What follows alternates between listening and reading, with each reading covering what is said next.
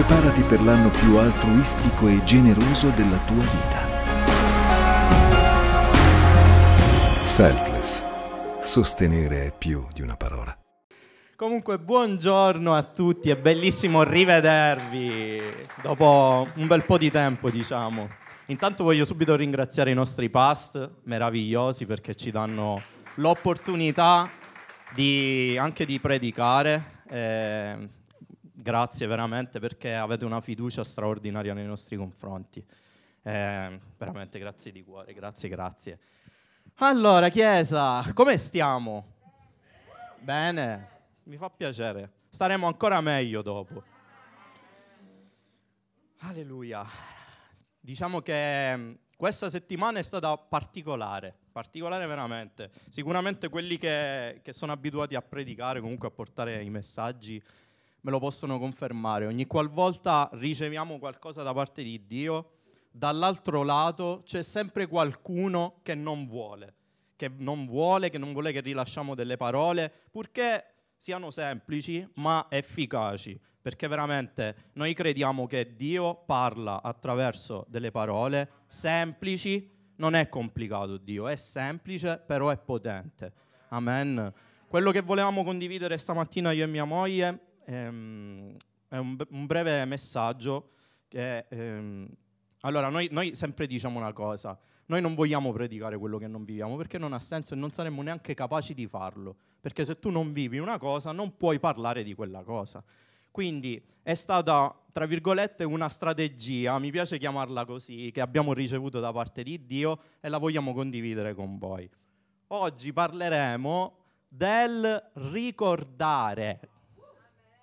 Ricordare è una parola semplice, veramente, ma wow.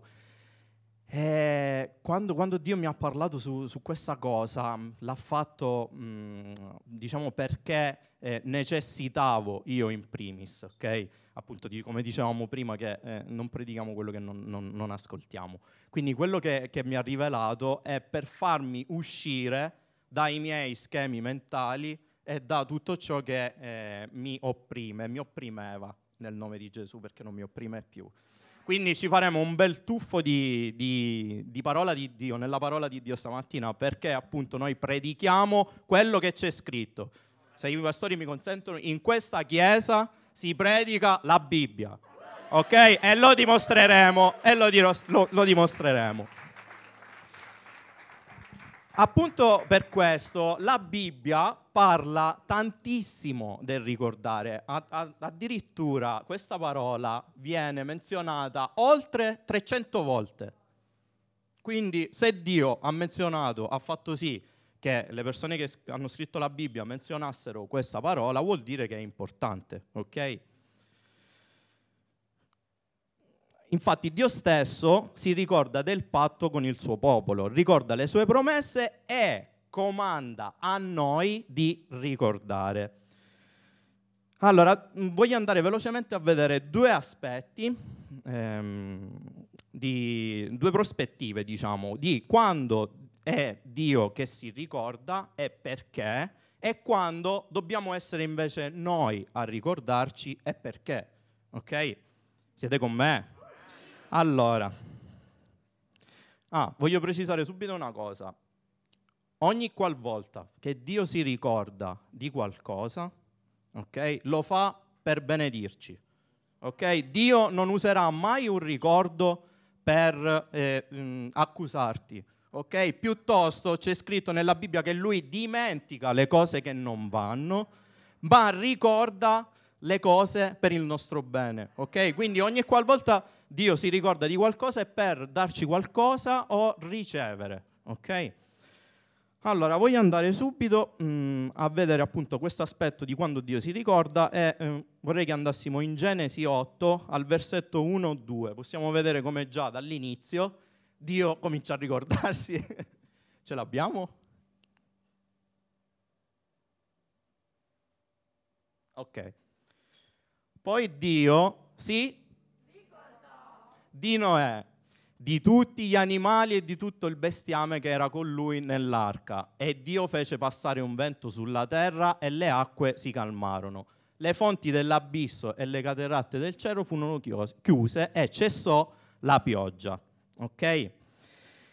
Qua subito voglio, ehm, voglio precisare che eh, Mosè, ah, eh, scusi, scusate, Noè si ricordò, ehm, eh, Dio si ricordò di Mosè, eh, di Noè, va bene, Mosè ce la fa, no, siccome c'è pure Mosè, faremo tutta la Bibbia oggi. E Dio si ricordò di Noè e lo fece per manifestare la sua fedeltà. Ok? Perché se vi ricordate bene, lui era chiuso nell'arca insieme a tutti gli animali. È successo il diluvio, sono morti tutti, sono rimasti in vita solo eh, Noè e la sua famiglia. Quindi Noè si ricordò, cioè Dio si ricordò di Noè per la fedeltà che aveva nei suoi confronti. A proposito di questo, sempre nella stessa storia possiamo vedere la storia dell'arco che è segno di fedeltà, perché Dio si pentì di quello che fece e quindi fece questo qua per, ehm, come simbolo di fedeltà. Sempre andando in Genesi al eh, capitolo 19-29, ok, leggo da qua. Così, quando distrusse le città della valle dove Lot aveva abitato, Dio non si dimenticò di Abramo e salvò Lot da quel disastro. Qua possiamo vedere che Dio si ricorda per benedire la discendenza. Ok? Perché a causa del patto che aveva fatto con Abramo, si ricordò e quindi salvò anche Lot. Quindi qua voglio incoraggiare subito tutte le persone che stanno pregando per, per, persone, per, per i parenti che non sono convertiti o comunque eh, che non hanno conosciuto ancora Gesù. Ricordati una cosa, che se tu rimani fedele, Dio si ricorda di questo e anche benedice la tua discendenza. Ok? Quindi per chi sta pregando incessantemente per, per la conversione dei familiari, non vi fermate perché Dio è fedele, è buono e Lui si ricorda. Ok? Andando ancora avanti in Genesi, al cap- eh, capitolo 30, versetto 22, Dio si ricordò di Rachele e la esaudì. Eh, ok. Le diede la possibilità di avere figli. Quindi in questo caso anche Dio si ricorda per benedire, ok? E quindi opera anche miracoli. Quindi se tu sei credente, se tu sei da, per Dio, stai tranquillo perché Dio si userà e si ricorderà, si userà del ricordo per benedirti, ok? Per fare anche miracoli. Perché questo è un vero e proprio miracolo, una persona sterile è un miracolo, ok? Quindi in tutto questo che cosa possiamo che cosa possiamo vedere? Che Dio eh, manifesta il suo amore anche in questo modo, lo manifesta ricordandosi di noi ogni volta. Okay? Adesso vediamo quando l'uomo si ricorda. Allora, in Esodo 12:14 Dio comanda al suo popolo come vivere e uno dei comandamenti è quello di stabilire delle feste per poter ricordare le opere che lui stesso aveva compiuto. Quindi non solo è lui che si ricorda, anche noi dobbiamo ricordarci, ci dà questo compito. In questo caso farete, c'è scritto in Esodo 12:14, farete di questo giorno un memoriale e, e lo celebrerete come festa del Signore di generazione in generazione. È una prescrizione perenne. Amen. Quindi noi siamo chiam- anche noi siamo chiamati, siamo chiamati a ricordare. Anche il libro del Deuteronomio è pieno di cose che Dio ordina di ricordare. Ad esempio, se andiamo eh, a Deuteronomio 5:15, oggi ve l'avevo detto che parleremo con la Bibbia. Eh? ok. Ricordati che sei stato schiavo in Egitto e che io, il Signore tuo Dio, ti ho fatto uscire di là con la mia potenza grande e straordinaria, ok? Eccetera, eccetera. Quindi possiamo dire che, eh, che mm, ricordare tutto ciò che Lui ha fatto nella nostra vita, che cosa fa secondo voi? Genera fede. Amen. Ricordare che tutto quello che Lui ha fatto nella nostra vita genera fede, ci aiuta a crescere nella fede, ci aiuta a progredire. Infatti, se tu sei credente, la tua fede sarà forte in base a quanto tieni vivi i ricordi dell'opera di Dio per te. La voglio rileggere questa. Se tu sei credente, la tua fede sarà forte in base a quanto vivi, tieni vivi i ricordi dell'opera di Dio. Amen. Che cosa ce lo assicura questo? Dici, Gio, ma che ci stai dicendo? Eh, stai dicendo cose che ti stai inventando. No, se andiamo in Deuter- Deuteronomio 7, 17, lo scopriremo. Ok. Forse penserai, io la leggo da qua perché mi piace di più questa versione. Quelle nazioni sono più mio- numerose di me, come potrò scacciarle? Non aver paura di loro, ricordati sempre di quel che il Signore tuo Dio fece al faraone e a tutti gli egiziani. Ricordati delle grandi prove che hai visto con i tuoi occhi, dei segni, dei miracoli, della potenza grandiosa e straordinaria con cui il Signore tuo Dio ti ha liberato. Il Signore tuo Dio tratterà allo stesso modo tutti i popoli del, delle, dei quali hai paura. Quindi qui, qua parla di cose passate, ma la parola parla anche del futuro quando ci dice che tratterà. Possiamo vedere nel verso. Quindi ricordati quello che hai ricevuto, ok? Ma che, oltre a quello che hai ricevuto ci sarà anche altro. Quindi non ti scoraggiare. Noi purtroppo abbiamo l'abitudine, vi dico questa perché la vivo in primis, abbiamo l'abitudine di ricevere miracoli, siamo entusiasti all'inizio, gioiamo, saltiamo, facciamo la festa, facciamo tutto quello che è. Dopo neanche penso una settimana, già ci siamo dimenticati del miracolo. Questa è una cosa che non va bene, per questo Dio tiene, ci tiene al ricordo. Noi ogni qualvolta riceviamo qualcosa lo dobbiamo poi tenere vivo dentro di noi, perché come abbiamo detto prima, questo genera fede questo ci aiuta a proseguire, a progredire nella fede. Amen. Cioè, quanti, quanti, di noi hanno ricevuto qualcosa da parte di Dio, miracoli qua dentro? Potete alzare la mano. Non... Amen. Allora ti voglio invitare a fare una cosa, rifletti su questi miracoli che hai ricevuti e, e, e poi fatti forza e vai avanti. Non ti fermare, vai avanti. Ok?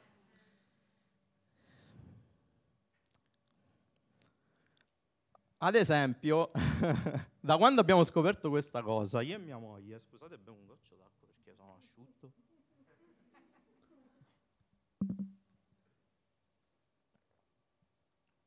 Perché oltre a cantare poi predicare Va bene. Basta, la prossima volta non salgo sul palco.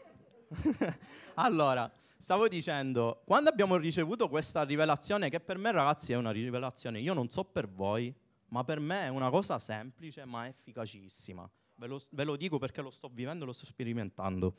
Quando io e mia moglie abbiamo scoperto, abbiamo avuto questa rivelazione, abbiamo cominciato a vivere così la nostra vita. Chi ci conosce un po' di più sa che abbiamo avuto già dall'inizio nos- del nostro matrimonio, abbiamo avuto dei problemini, ok? Degli scoraggiamenti da tutti i lati, sia a livello ehm, fisico, di malattia, ehm, sia a livello economico, perché comunque in questo tempo è difficile. Però appunto, appena abbiamo avuto la rivelazione di questo, abbiamo subito voluto adottare questo tipo di strategia. Ogni qualvolta si presenta un problema, ogni qualvolta ci scoraggiano, ci viene lo scoraggiamento, mh, mm, entriamo tra virgolette in crisi, cominciamo a ricordare tutto quello che Dio ha fatto per noi. E là passa tutto. Passa, tu, cade tutto, cade lo spirito di incredulità, cade, perché ci ricordiamo, Dio ci dice, se io l'ho fatto, lo rifarò.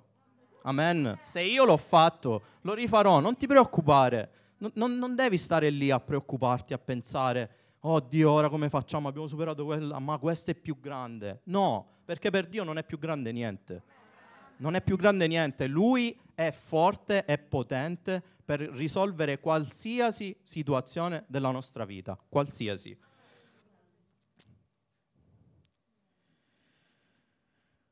La chiave per avere la fede che supera le prove di oggi è ricordare, appunto, come abbiamo detto, l'opera dis- passata di Dio per noi.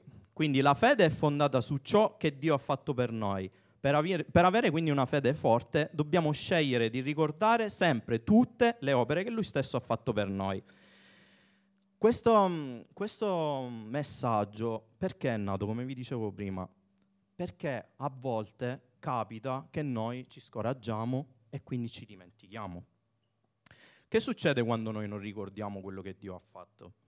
Quando non ricordiamo ci allontaniamo da Dio e finiamo nella ribellione, nel mormorio, nel lamento, nella depressione e tutto quello che c'è dietro a, a, appunto allo scoraggiamento. Quindi dobbiamo veramente eh, farci furbi a un certo punto perché Dio ci dà anche l'intelligenza per capire ok?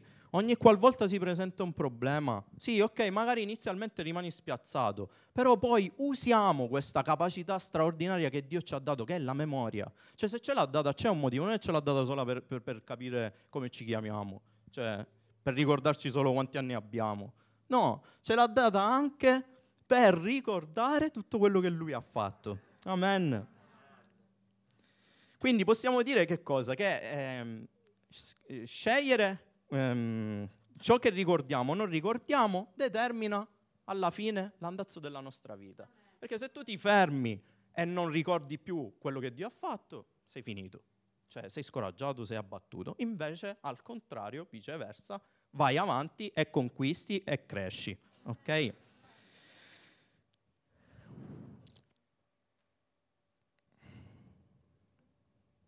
Volevo anche... Eh, menzionare il discorso del ricordo,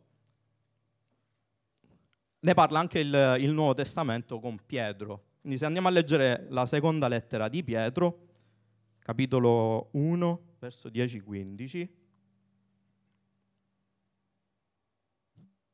Non so se ce l'abbiamo, lo leggo io. Dunque, fratelli, cercate di non dimenticare mai che Dio vi ha scelti e vi ha chiamati. Così facendo non potrete cadere nel male, anzi sarà ampiamente aperta per voi la porta del regno eterno di Gesù Cristo, nostro Signore e nostro Salvatore. Perciò io vi ricorderò sempre queste cose anche se voi già le sapete e rimanete fermi, appunto parla di rimanere fermi nella verità che avete ricevuto. Penso che sia giusto tenervi svegli con le mie esortazioni, finché sono ancora in vita. So che tra poco tempo dovrò lasciare questa vita terrena, il nostro Signore Gesù Cristo me l'ha fatto capire, ma farò in modo che anche dopo la mia morte voi possiate ricordarvi di queste cose. Pure Pietro, stessa cosa, stessa identica cosa, rivelazione da parte dello Spirito Santo. Pietro sapeva bene che ricordare è importantissimo, infatti lo menziona in questo passo diverse volte. L'unica, veramente, l'unico modo per rimanere forti nella fede è questo, è ricordare. Quindi ogni qualvolta avrai un problema, una cosa che pensi di non poter superare, una cosa improvvisa, un avvenimento improvviso, scoraggiamento, malattia, quello che è, fermati un attimo e pensa a quello che Dio ha già fatto. Ciò che già ha fatto Lui lo farà ancora. È una sua promessa e noi ci dobbiamo credere. Dobbiamo essere la Chiesa che crede in Gesù Cristo, che crede che Lui è lo stesso, che crede che quello che ha fatto nell'Antico Testamento lo farà anche oggi con noi. Lui sta cercando solamente persone disposte a fare questo. Come, mh, mm, come passo conclusivo volevo leggere Giovanni 14, 26, cioè qua parla del protagonista assoluto, che è lo Spirito Santo. Ragazzi, vi ricordate Gesù quello che ha detto? Io me ne vado, ma vi manderò il consolatore che vi insegnerà ogni cosa e vi ricorderà tutto. Quindi abbiamo un'arma potentissima, lo Spirito Santo. Facciamolo vivere dentro di noi, facciamolo vivere, diamogli spazio, perché se noi ci diamo spazio allo Spirito Santo, lui stravolgerà la nostra vita e non ci farà fermare davanti a niente e a nessuno. Ok? Io adesso vorrei passare la, la parola a mia moglie che ci parlerà di un personaggio che ha fatto del ricordo un, poi un'impresa straordinaria. Ora ne parleremo.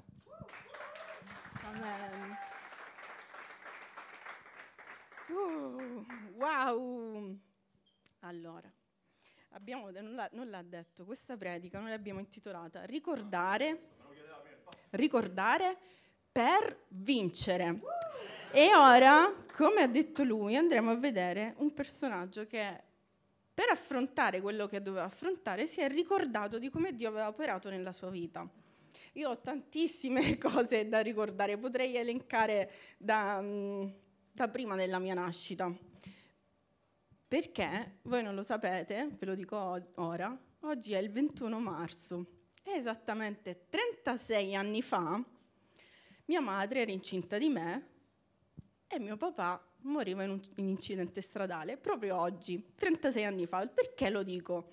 Perché io sono eh, tanto grata a Dio di come cambia le situazioni. Io l'ultima volta che ho predicato eh, qui in, in, chiesa, qualche anno fa, mi ricordo che anche quel giorno era stato particolare per me, perché negli anni prima io avevo sofferto Invece Dio mi aveva dato la possibilità di proclamare la sua vittoria. Anche oggi noi proclamiamo la vittoria di Gesù. Io l'ho voluto dire perché è importante per me. Io credo tanto, sono un po' fissata con i numeri, le date, eh, perché so che Dio è attento anche ai particolari. In qualche modo ci coccola anche in questo, se, se per noi è importante. E oggi voglio presentarvi questo personaggio che sicuramente ne avrete sentiti parlare a bizzeffe. Se sei credente, se non sei credente, sicuramente sei di lui, perché anche preso questa, questo esempio in, nel mondo ecclesiastico, eh, laico. Da bambino l'avrei sentito in tutti i modi, e questo personaggio è Davide. Esattamente parliamo di Davide contro Golia.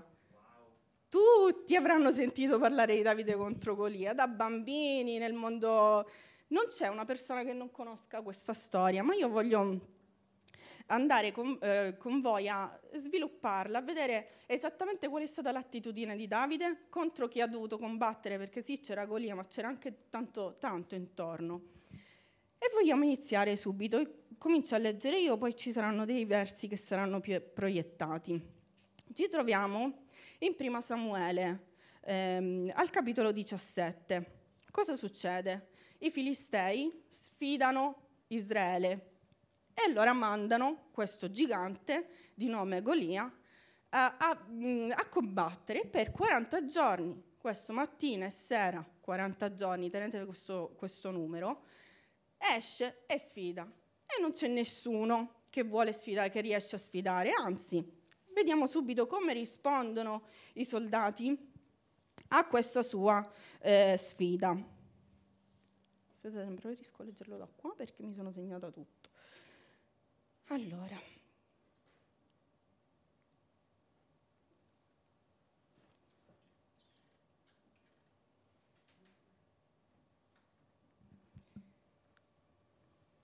i Filistei raccolsero di nuovo le loro truppe per un'azione di guerra. Si radunarono, radunarono a Soco di Giuda e si accamparono tra Soco e Azekah, a Efes Damni. Anche Saul e gli israeliti radunarono l'esercito, si accamparono nella valle del Terebinto e si schierarono di fronte ai Filistei per la battaglia. Quindi da una parte Filistei, dall'altra eh, Israele, in mezzo una valle. Israeliti e Filistei si trovavano sulle opposte alture, alture della vallata. Un giorno dal campo dei Filistei si fece avanti un guerriero per sfida, si chiamava Golia, veniva dalla città di Gat ed era alto quasi tre metri sono storie vere, non è una storia inventata, eh? questo che dicevamo pure prima, già quello che parliamo è storia vera. Portava un elmo di bronzo ed era vestito di una corazza a scaglie, anch'essa di bronzo, pesante più di 50 kg. Si proteggeva con gambali di bronzo e portava sulle spalle un giavellotto puro di bronzo. Inoltre era armato di un'enorme lancia, quindi era tutto coperto, eh, le braccia, il petto, eh, completamente, ok? Era armato di un'enorme lancia, l'asta di legno era grossa come la sbarra di un telaio e la punta di ferro pesava più di 6 kg. Lo precedeva il suo scudiero. Si fermò davanti allo schieramento israelita e gridò: perché vi siete preparati a combattere? Io sono un filisteo e voi schiavi di Saul. Scegliete uno tra di voi e accetti la mia sfida. Se sarà capace di battersi con me e vincermi, noi diventeremo vostri schiavi. Se invece sarò io il più forte e lo vincerò, diventerete i nostri schiavi e ci servirete. Israeliti, concluse, questa è la mia sfida. Mandate davanti un uomo e ci batteremo. Saul e tutti i soldati, all'udire le parole del Filisteo, rimasero atterriti. Eh, quindi Saul, che era di Israele, ha la sua, la, la sua truppa che sentono questa sfida e ovviamente sono sconvolti. Davide, cos- chi era Davide e che stava facendo Davide? C'è da fare una premessa. Allora, Davide non era un soldato, era stato eh, unto da Samuele come prossimo re di Israele ed era al servizio di Saul. Però che succedeva? In quel momento che, in, che Saul era in battaglia, Saulo continuò a fare la sua vita di, di prima, cioè era un pastore, guidava le, le pecore del gre, le, il gregge del padre, quindi mentre il suo, mm, eh, il suo mm, re era in battaglia, lui diceva, vabbè io me ne torno, me ne vado in, um, a casa di mio padre, continuo a servire mio padre. Quindi aveva ricevuto già una chiamata? Sì, però rimane umile perché aspetta il tempo. Davide era figlio di Jesse, il più piccolo di otto fratelli ma Dio sceglie proprio lui, il quale apparteneva alle famiglie di Efrata e abitava a Betlemme di Giuda. Jesse aveva otto figli, al tempo di Saulo era piuttosto anziano. I tre figli maggiori, Elia, Eliab, Abinadab e Samma, erano andati in guerra con Saul. Davide allora era ancora giovane, circa vent'anni doveva avere più o meno qui. Mentre i tre fratelli maggiori erano sempre con Saul, quindi erano guerrieri i tre fratelli lui andava e veniva per poter curare anche il gregge di suo padre. Intanto il guerriero filisteo si faceva avanti ogni mattina e sera. Uno di questi giorni, Jesse, il papà, dice a Davide: Vai dai tuoi fratelli e gli porti del, un rifornimento, un po' da mangiare, vedi come stanno, come va. Informati se stanno bene, ok. Li troverai con Saul. Il giorno dopo, di buon mattino, lui lascia il gregge, che, eh, lascia um, una persona che faccia il suo lavoro, quindi sempre responsabile. E poi va dai fratelli. Di buon mattino Davide al figlio di Grecia e partì. Ok. Arrivò al campo proprio quando le truppe uscivano e per prendere posizione lanciavano il grido di guerra. Quindi lui arriva in questo posto, si stanno battagliando, che succede? Israeliti e Filistei non è che avevano i cellulari e sapeva quello che stava succedendo, non sapeva niente erano schierati di fronte in ordine di battaglia. Davide consegnò il suo carico al custode. Aspetta, facciamo un salto. Ok. Stava parlando con loro, parlava con i fratelli, quando Golia, il filisteo di Gat, si fece avanti dalle schiere dei filistei per ripetere la solita sfida e Davide lo udì. Quindi capisce che questo uomo di tre metri vuole sfidare Israele. Quando videro Galia, tutti gli israeliti indietreggiarono. Tutti gli israeliti indietreggiarono perché erano terrorizzati e dicevano, vedete quell'uomo, si fa avanti così per sfidare, per sfidare Israele. Ma se qualcuno riuscirà a ucciderlo, il re lo colmerà di ricchezze. Cosa risponde Davide? Chi è questo filisteo, questo incirconciso? che osa sfidare gli eserciti del Dio vivente? Fermiamoci un attimo. Gli altri, i, i guerrieri, avevano paura di, di, di Golia. Subito notano, quest'uomo ci sta sfidando. Davide come risponde? Chi è questo incirconciso che osa sfidare il Dio vivente? Davide aveva già consapevolezza di chi era di figlio. Lui era figlio di un Dio vivente. Perché? Come faceva a sapere questo? Dov'era, dove, sarà, dove era stato Davide prima, in quei 40 giorni precedenti? Faceva il pastore. E noi sappiamo, se noi leggiamo i salmi, la maggior parte dei salmi di Davide, e lo, lo specificherà anche lui più avanti, mentre lui fa il, fa il pastore, protegge e vede come si protegge una, un, il gregge, cosa si deve fare, lui sa come si deve sfidare, ok? Ed è preparato perché conosce Dio in questo tempo di 40 giorni, lui è stato tanto a contatto con Dio, perché aveva un lavoro che grazie a Dio lo lasciava anche libero di poter ehm, andare, no? Ok, di, di poter stare con Dio. Quindi lui non vede il gigante, lui lo chiama incirconciso, lo insulta, dice ma come ti permetti, ma come ti stai permettendo tu a venire qua e sfidare i figli di Dio che siamo noi? Quindi non era preoccupato. Ok. Ah, ma questo lo dovevamo... Vabbè, non fa niente. Che succede? Il fratello gli fa, ma Davide, il fratello maggiore, che, aveva, che era successo, Saul, eh, Samuele scegli, doveva scegliere tra i figli di Jesse, il primo no, il secondo no, il terzo no, il quarto no, sceglie l'ottavo, cioè Saul, eh, Davide, il più piccolo. Il fratello, che già aveva avuto questo smacco in precedenza, dice, ma non ho scelto me, non ho scelto te, viene questo e vuole sfidare. Già lo scoraggia, gli fa, ma che vuoi tu, ma chi sei? Intimidazione, subito. E quindi lo vuole far tacere, dice tu non puoi affrontare, sei piccolo, non sei un guerriero, non sai fare niente, eh, noi siamo qua da 40 giorni, tu arrivi bello, fresco e riposato, magari puzzava di pecora sicuramente, dice, e vuoi sfidare un guerriero che è altissimo, tu sei piccolo, perché era pure piccolo, no? Però noi sappiamo che Dio ama queste cose, che Dio chiama le cose che non sono come se fossero. A lui piace svergognare, no?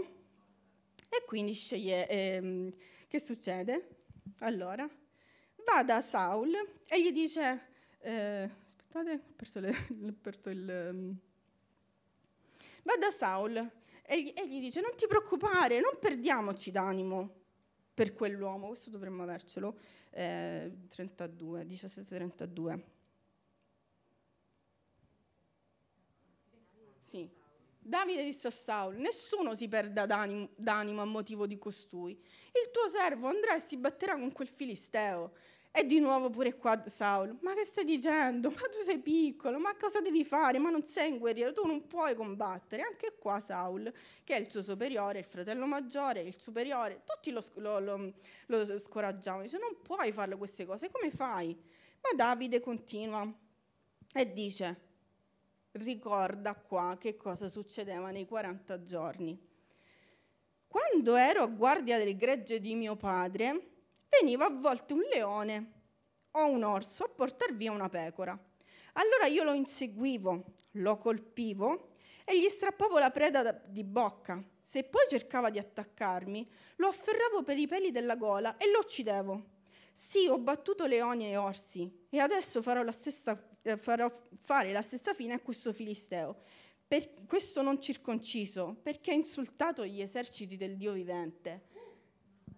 Cioè, Davide ha già fatto pratica, sa come si combatte, ma soprattutto Davide non si affida a una forza personale, perché lui va in nome di Dio.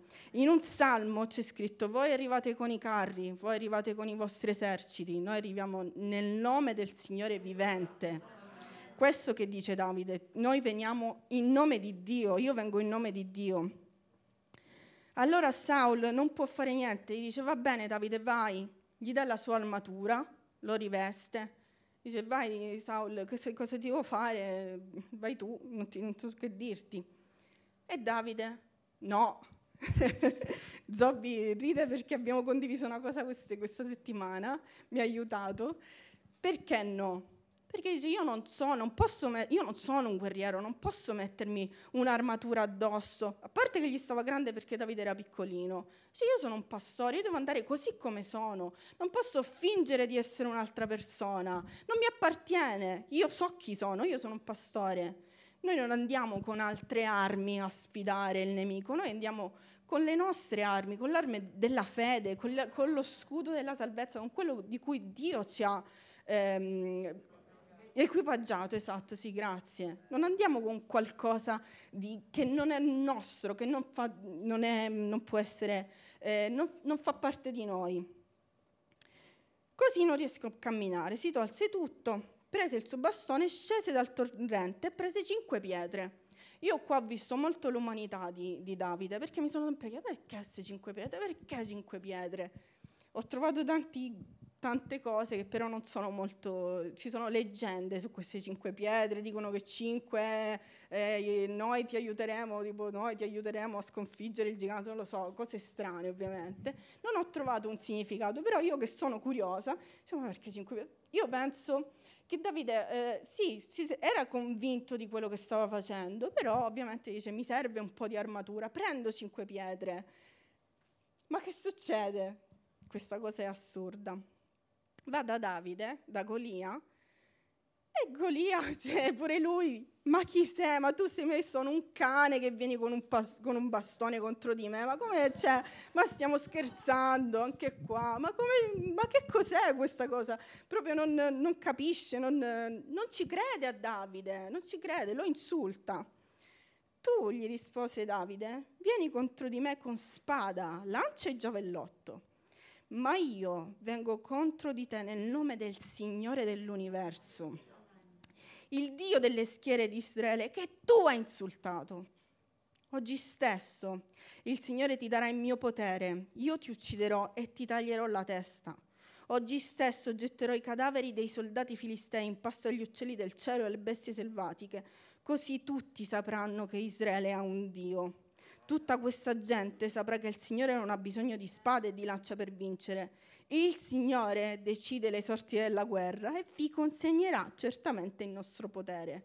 Bello! Allora Davide per 40 giorni si è preparato, ha adorato Dio, perché in 40 giorni lui ha scoperto chi era Dio, ha conosciuto ancora più in profondità Dio. Va dal suo gigante insultato, deriso dal suo gigante, dal, dai fratelli, dal, dal, dal, re, da tutti. Oh, poteva scoraggiarsi in qualsiasi momento e lui no, continua imperterrito, imperterrito, con le sue armi, con quello che lui aveva. Ok, mi metto, prendo la mia fionda, prendo eh, quello che ho, quello che sono e vado e dichiaro la morte di questo gigante, perché poi usciva da lui quello che Dio gli aveva messo dentro, la forza che Dio stesso gli aveva trasmesso, non veniva da lui. Si vede che non veniva da lui. Come poteva un ragazzino di vent'anni, piccolo, magro, basso, distruggere un gigante? Era impossibile, ma lui aveva conosciuto Dio, un Dio vivente. Per questo va da lui e lo sfida infilò la mano nella sacca, ne tirò fuori una pietra e lo colpì in fronte. Una pietra. Basta, una pietra di quelle cinque che lui si è portato. E dove lo colpisce? In fronte, nell'unico l'unico posto scoperto che Golia aveva. Vi ricordate? Abbiamo detto che era coperto tutto. Bam! Centro. Adesso vi voglio raccontare una piccola storia. Qualcuno già lo sa, però ho, mh, sento che la devo ripetere quando l'anno scorso più o meno faccio una visita e mi trovano al seno un, non so, una massa, che cosa, che cosa fosse, non vi so dire. Comunque, succede subito prima del, della quarantena, quindi per una serie di cose non faccio questa, questa visita. Dopo mi conviate, devo chiamare, devo chiamare, ah si chiama, chiama. Finalmente prenoto questa visita ed era il 21 gennaio, due mesi fa esattamente. Vado con lui, con, con mio marito, io entro da sola, faccio leggere il referto al medico prima di rifare questa ecografia, in cui nel, nel referto c'era scritto appunto questa diagnosi sì, di un centimetro, quindi una massa di un centimetro. L'avevo vista con i miei occhi, non avevo l'ecografia con me, avevo solo il referto. Leggo e eh, c'erano due dottori, entrambi molto preoccupati. Mi fanno: Ma quando è successo questa cosa? Ma perché non sei venuta più? Ma che cosa io sinceramente ho detto forse ho sottovalutato, però la domenica precedente io mi ricordo che avevamo, come abbiamo fatto oggi, metti la mano sul, con la porta dove sei malata, prega, prega, e prega. Mi ricordo che io, che io ovviamente sapendo di dover fare questa fine, ho detto, signore, veramente, io, è un anno che non mi controllo, tu sai. Mi fanno, ma scusami, ma tu vieni con un referto del genere dopo un anno, ma sei pazza? Mi fa, ora, cioè, queste cose non è che scompaiono così, noi ora dobbiamo vedere solamente a che punto è la situazione, perché eh, queste cose si evolvono, crescono. E io comincio, oddio, forse un po' esagerato, ho sottovalutato effettivamente. Mi fanno sta visita, dura tanto, perché vuole vedere a fondo, a fondo e non trova niente. Mi fa, cominciano a dirmi, ma "Mm, aspetti, io non ho visto niente, ora chiamo l'altro dottore, qua sembra tutto a posto, loro continuano a vedere, non trovano niente, non trovano niente. Mi fa, guardi signora, no, non c'è spiegazione, non c'era proprio prima, perché non è possibile che queste cose vadano via. Ho detto ma io ho pregato. E lui mi fa, sì, ma non siamo a Lourdes. Ho detto sì, lo so, ma Dio è dappertutto. Cioè non è che c'è bisogno di andare... Una pietra, una pietra. Io non mi dimenticherò mai, esco da questa visita. Vedo Gio. Amore, non c'è più! Io non mi dimenticherò mai questa scena. Sono scese, lì ho capito tutto e sono scese le lacrime. Una pietra, una pietra. Non avevo altro, ma bastava, ha, rotto, ha, um, ha distrutto il gigante. E questa pietra mi ha portato a Atti, capitolo 4. Abbiamo il... Questo perché ci- noi non parliamo di cose inventate, ma cose, cose vissute veramente. Non vuol dire che cioè, andrà te- sempre tutto bene, perché ieri ci diceva, abbiamo fatto una piccola, una- un ritiro e una donna ci ha detto mi ha colpito tanto, che ehm, senza morte non ci sarebbe stata resurrezione. È normale che noi le cose le dobbiamo affrontare, le dobbiamo affrontare, ma come Davide, che nei suoi salmi voi troverete, io sono circondato, io sono distrutto, eh, ma Dio mi ha liberato. Troverete sempre questo ma. C'è sempre un ma con Dio, perché le cose non possono stare come sono. 36 anni fa muore mio padre. Quanti, quanti giganti aveva intorno a, sé mia mamma? Le bambine, quelle in grembo, eh, la difficoltà economica. Come si fa? Bam, bam, bam. Mi ricordo che quando eravamo piccoli, che quando Giubi era piccolino, noi raccontavamo questa storia di, di, di Golia e lui. "Eh, Giubi, come, come è caduto il gigante? Bam! Bam, bam, bam. E andiamo in atti e leggiamo adesso al capitolo 4, versetto 11 e 12. Eh, Pietro sta facendo un discorso ai, mm, a, a coloro che non, non- non stanno- non credono ancora per giustificare perché loro stanno facendo questi miracoli, che cosa sta succedendo. Gesù e gli atti degli apostoli, subito dopo la morte e la risurrezione di Gesù, gli, atti- gli apostoli cominciano ad andare in giro, cominciano a guarire. E dicono, ma chi siete? Ma che volete pure qua? E lui e loro rispondono, egli è la pietra che è stata da voi costruttori rifiutata ed è divenuta la pietra angolare. Anche Davide aveva delle pietre, sicuramente chi lo vedeva diceva, ma dove stai andando con quelle pietre? Ma che devi fare con una pietra? Una pietra che i costruttori avevano rifiutato ed è divenuta la pietra angola- angolare. In nessun altro è la salvezza, perché non vi è sotto il cielo nessun altro nome che sia stato dato agli uomini per mezzo del quale noi dobbiamo essere salvati. La pietra che sconfigge il gigante ha un nome, Gesù. È l'unica pietra che ti fa fare centro nel bersaglio. Non hai bisogno di altre. Puoi andare, sicuramente noi andremo, cominciamo quando ci sono le battaglie. Porto questo, cosa devo fare, cosa devo fare. Gesù sconfigge il gigante, non c'è nessun altro, non hai bisogno di altre pietre, devi prendere consapevolezza che la tua pietra è Gesù, che c'è un nome che distrugge malattia, depressione, ansia, ehm, crisi economica, morte, qualsiasi cosa, tu prendi visualizza quel gigante e dici io ti distruggo nel nome di Gesù, non per cose mie, non perché l'ho fatto io, non perché sono forte io, ma perché ho una pietra che si chiama Gesù, che sconfigge il gigante. E voglio leggervi un altro verso in Colossesi 2,15. Ha spogliato, allora questo verso mi ha sempre segnata, perché Dio, Gesù non è tanto plateale, però in questa cosa è plateale. Ha spogliato i principati e le potenze, ne ha fatto un pubblico spettacolo, trionfando su di loro per mezzo della croce. Noi a volte sottovalutiamo o sono io, la potenza della croce, perché in quella croce, perché noi grazie a quella croce noi abbiamo la pietra che è Gesù, non, non, fosse, non ci fosse stata la morte, la resurrezione, tutto questo non sarebbe possibile ora. Ma noi per quella croce, per quello spettacolo, perché che fa? È come quando vince la, si vince la Champions, eh, i mondiali, c'è uno spettacolo, c'è il vincitore che sale sul podio, c'è il vincitore che viene festeggiato, questo vincitore è Gesù.